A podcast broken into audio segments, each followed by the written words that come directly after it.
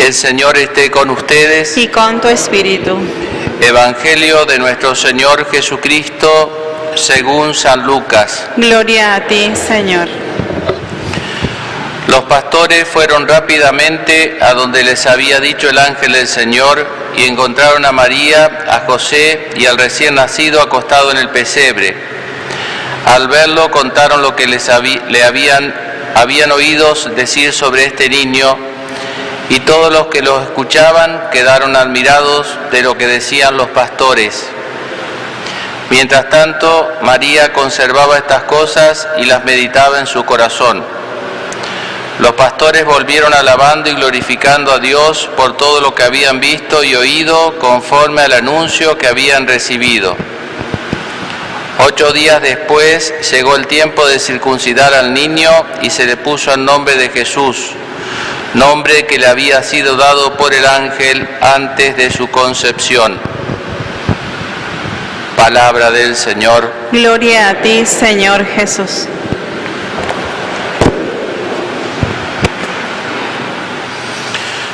Queridos hermanos presentes en el templo y hermanos que nos escuchan a través de los diversos medios, en este día la- celebramos la, junto con el comienzo del año la, festividad más importante de la Virgen, que es Santa María, Madre de Dios. Eh, si bien la, devoción popular es más bien del 8 de, diciembre, que se celebra la, la Inmaculada, la, teológicamente hablando, la vocación más importante de la Virgen y el título es este, por el cual Dios le concedió todos los demás dones y privilegios, ¿no? Porque bueno, si uno puede elegir a la madre, la hace de- la mejor manera posible. Eh, pero yo quería unir esta festividad o en el contexto de esta festividad lo que nos toca vivir de- del comienzo de un año nuevo. Dice el texto que María conservaba estas cosas y las meditaba en su corazón. Y a lo largo de todos los, misterios de la vida de Jesús, la Virgen va a meditar y a ponderar serenamente lo que iba viviendo, porque esa es la forma de aprender y de tener sabiduría, ¿no? porque si no uno repite siempre los mismos errores o pone el remedio en otro lugar que no sea la herida, etcétera, etcétera, ¿no? Si uno no aprende, si uno no se toma un tiempo de reflexión y de pensar un poco, ¿no? Las- la, la experiencia de la vida no sirve para nada si no está ese momento de reflexión.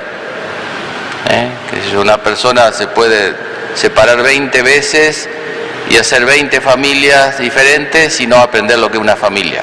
No porque tenga más experiencia, sabe más lo que una familia que alguien que nunca se separó.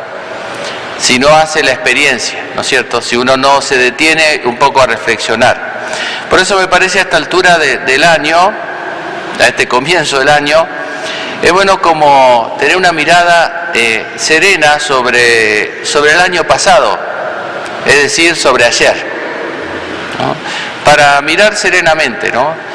Eh, siempre, eh, por supuesto que uno ha vivido el año pasado un montón de cosas buenas a nivel personal, a nivel social, pero han quedado como un poco como eclipsadas, como el eclipse del, del 14 de diciembre, ¿no? Eclipsadas por, por circunstancias y cosas dolorosas que nos han tocado vivir este año que pasó. Siempre pesa más lo malo. Vieron, uno durmió todo un año bien, tres noches que duerma mal, ya parece que uno está destruido. Porque nos pesa siempre más lo malo. Pero hay que tener cuidado, ¿no? Porque hay que saber también ver las cosas buenas que han sucedido. Eh, por eso digo que hay un montón de motivos por los cuales dar gracias a Dios y también algunos por los cuales, eh, sobre todo socialmente hablando, dolerse o eh, particularmente, bueno, tal vez el más fuerte es el tema de la pandemia, no solo la- la- el bicho este que anda dando vuelta, sino, este, o hasta ayer andaba vuelta, hoy ya no, ya año nuevo, pandemia nueva. Bueno, pero eh, digo, todo la connotación que tenía el temor, las medidas de nuestros, nuestros políticos, a veces uno no, se- no sé si se asustaba más la pandemia o, u otras cosas. Eh, en otro nivel, eh, lo que vivimos con el tema del cierre del seminario, ¿no es cierto? Justamente se llama Santa María Madre de Dios, ¿no? La fiesta de hoy. Aquí tenemos un seminarista ayudándonos en la misa. Y que fue también un hecho doloroso, más a nivel diocesano, pero tuvo repercusiones, como ya conocemos, a nivel mundial. Y para rematar el año, el tema del aborto, ¿no es cierto? Que a diferencia de la pandemia también va a producir muertes, pero con una gran diferencia, ¿no? La pandemia todo el personal sanitario estaba para salvar vida, porque nos decían que una vida valía más que, porque no se recuperan, ¿no? Más que la economía. Bueno, ahora parece que el argumento es al revés y bueno, y salió este tema del aborto. Simplemente decir ¿no? que el peor mal, como para sacar una enseñanza, el peor mal es el que nosotros hacemos, no es el que nos hacen a nosotros, ¿no? Es el que realmente nos hace mal. Bueno, en fin, eso y muchas cosas más, pero por decir algo. Ahora uno se pregunta frente a todo esto, ¿qué cambia este año en realidad, ¿sabe lo único que cambia? Es el almanaque. Es más, yo tengo uno que ni lo usé. Si pudiera le corro los días y ya está, porque ni está nueva la agenda. Lo único que cambia es el almanaque. Entre ayer y hoy hay 24 horas. De un día a otro y de hoy a mañana el mismo tiempo. En la realidad no cambia nada. Esa es la realidad. Nosotros tenemos la ilusión Ilusión, no esperanza, ¿no? La ilusión, a la ilusión sigue la desilusión, a la esperanza sigue la confianza, la paciencia. Pero bueno, tenemos la ilusión, ¿no? De esa suerte de cosa mágica que un año nuevo, feliz año nuevo, y ya cambió todo, como que nos relajamos un poco. Em, en fin, algo puede cambiar si nosotros cambiamos, por supuesto, pero si nosotros no cambiamos, no cambia nada. Pero yo creo que eh, eso que suene hasta jocoso, o uno puede hacer varios memes de eso, eh, sin embargo, tiene algo profundo que me parece que es digno de sacar para todos, ¿eh? yo me incluyo también, y es que da la sensación de que no nos hacemos responsables de lo que vivimos. De que, que le echamos la culpa de nuestra infelicidad a los demás, a las demás cosas. ¿Eh? Porque decimos feliz año como si el año es feliz. No, el año no es feliz, nosotros somos felices. Y si no somos felices, es, aunque digamos suene fuerte lo que decir, pero es así, es porque nosotros no queremos.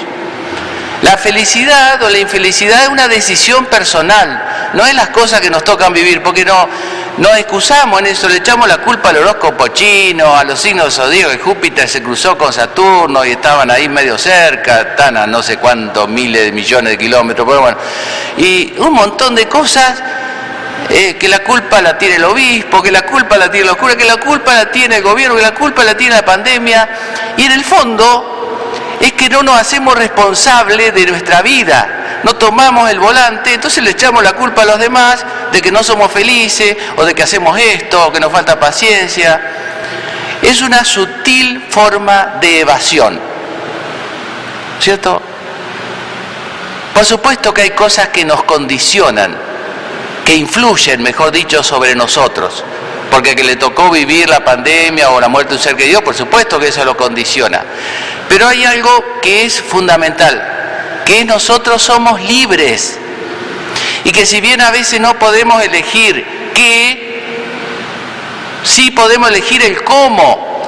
Y si no somos libres, y si nuestra vida está condicionada o determinada por fuerzas extrañas a nosotros, buenas o malas, entonces la verdad que la vida humana, no sé, preferiría ser una estrella que tiene siempre el mismo recorrido y no ir en la vida humana que pero lo propio nuestro es que somos libres.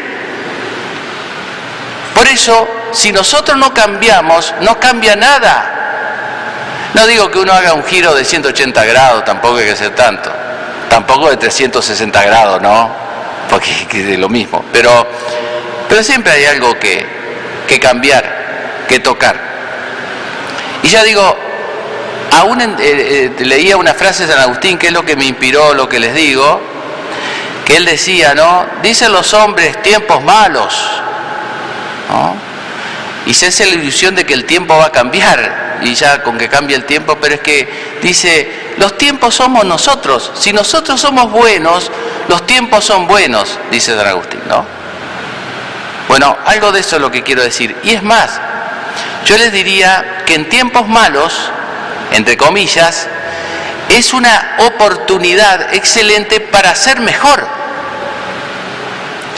Porque cuando es tan fácil hacer el mal, es mucho más meritorio ser bueno. Mucho más meritorio ser bueno. Ustedes piensen, por ejemplo, ahora que, que no es una obligación venir a misa, un precepto dominical que está, el precepto está eh, también por el tema de la pandemia, ¿no? Es mucho más meritorio venir a misa, porque ya no es obligación, no es pecado no venir a misa. No se acostumbren, ¿eh? que después se va a terminar, pero bueno. Pero digo, entonces vale más. Es lo mismo que unos novios que quieran vivir la pureza en este tiempo. Vale oro. Hace 20, 30 años atrás era lo más común del mundo. Lo hacían por costumbre, porque quedaba mal. Ahora es al revés, queda mal eso. ¿Entienden? Queda mal que un matrimonio sean, viven toda la vida juntos. Eso queda mal. Lo otro queda bien. Entonces es mucho más meritorio. Lo que uno dice tantas veces, ¿no? Que en nuestro tiempo hay que ser católicos por opción. Ya no se puede ser más católico por costumbre. ¿Entiendes? Porque las costumbres ya cambiaron, el mundo recontra recambió. La correntada del río va para cualquier lado, o sea, va para otro lado. Así que el que quiera ser católico no es obligación, ¿eh? El que quiera, que eso es el problemita, ¿no? De algunos que dicen, yo soy católico, me estoy con el aborto. Bueno, está bien, elegí. No es obligación Ahora, si vos elegís ser católico, bueno, hay reglas de juego, ¿no es cierto? Porque si no, es re fácil así, ¿no? Pero bueno, ¿a qué voy con esto? Que si nosotros no elegimos cambiar, eh, no cambia nada. Entonces tenemos que asumir la responsabilidad de nuestra vida, de que nosotros tenemos que tener un señorío sobre las cosas que vivimos, y no las cosas que vivimos, buenas o malas, nos vayan llevando de la nariz para aquí o de la oreja de aquí o para allá. Ya digo, no significa que uno no puede elegir todo, el qué, pero muchas veces sí puede elegir cómo sobrelleva esa dificultad. ¿Cómo? El cómo sí, depende de nuestra libertad. Bueno, volvemos al corazón de la Virgen y en ella encontramos que meditaba todas estas cosas y sin embargo eh, con mucha paz en el corazón. Así que esto que les digo, que me digo a mí mismo, porque esto uno trata de que primero pase por el envase para que si no, no, no sirve, eh, digo, que nos haga bien eh, lo, que, lo que hemos vivido, que, que uno pueda aprender algo y empezar un año nuevo y es como una nueva oportunidad. ¿Vieron? Eso es lo que cambia. Es como una nueva, es, es psicológico el efecto, pero no significa que no sea real, porque lo psicológico es bien real también. Pero es como una nueva oportunidad que tenemos de, de ciertas cosas. Y ahí está donde tiene que entrar, yo por eso no digo todo esto para remorder la conciencia de nadie, pero sí ahí donde tiene que estar esa sinceridad.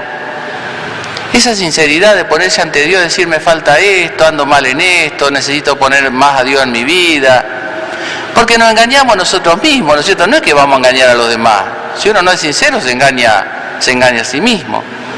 Y la Virgen tenía esa sinceridad, esa humildad, y en eso se basaba su paz. En una profunda conformidad con Dios y con lo que le tocaba vivir. Por eso la Virgen estaba al pie de la cruz, dolorida profundamente, pero con paz, porque tenía una profunda conformidad con lo que le tocaba vivir. Eso es la paz. Una profunda conformidad, estar contento de lo que uno le toca vivir, lindo, feo, bueno, malo, sobre todo cuando uno no lo elige, ¿no? Las cosas aquellas que uno no elige. Bueno, terminemos esta, esta meditación, este, Este sermón con esa oración tan apropiada para este tiempo de, del Padre Pío que decía eh, que es muy apropiada para este momento del año, yo la repito muchas veces y trato de hacerla mía. Eh, Señor, confío mi pasado a tu misericordia, mi futuro a tu providencia y mi presente a tu amor. Es una muy buena combinación. Pasado a la misericordia de Dios. Ya está, pedimos perdón, por eso una buena confesión para dejar atrás lo que está atrás es bueno en esta altura del año, ¿no? El futuro a la providencia. Confiamos que estamos en manos de Dios. No estamos en manos de los políticos, no estamos en manos de la... No estamos en manos de eso, estamos en manos de Dios. Ahí nos tenemos que confiar plenamente, ¿no? Manos los curas tampoco, quédense tranquilo. Estamos en manos de Dios. La iglesia está en manos de Dios. Por eso, por eso confiamos en la providencia de Dios. Y el presente al amor de Dios. El amor busca el encuentro. ¿no? El amor no se conforma con la distancia, busca el encuentro. Busca la Eucaristía, busca a Cristo, Cristo presente en el prójimo. Bueno, pidámosle a la Virgen esa gracia para que ahí sí realmente sea un feliz año nuevo, o mejor dicho, que nosotros seamos realmente felices en el año nuevo, que la Virgen nos conceda esa gracia.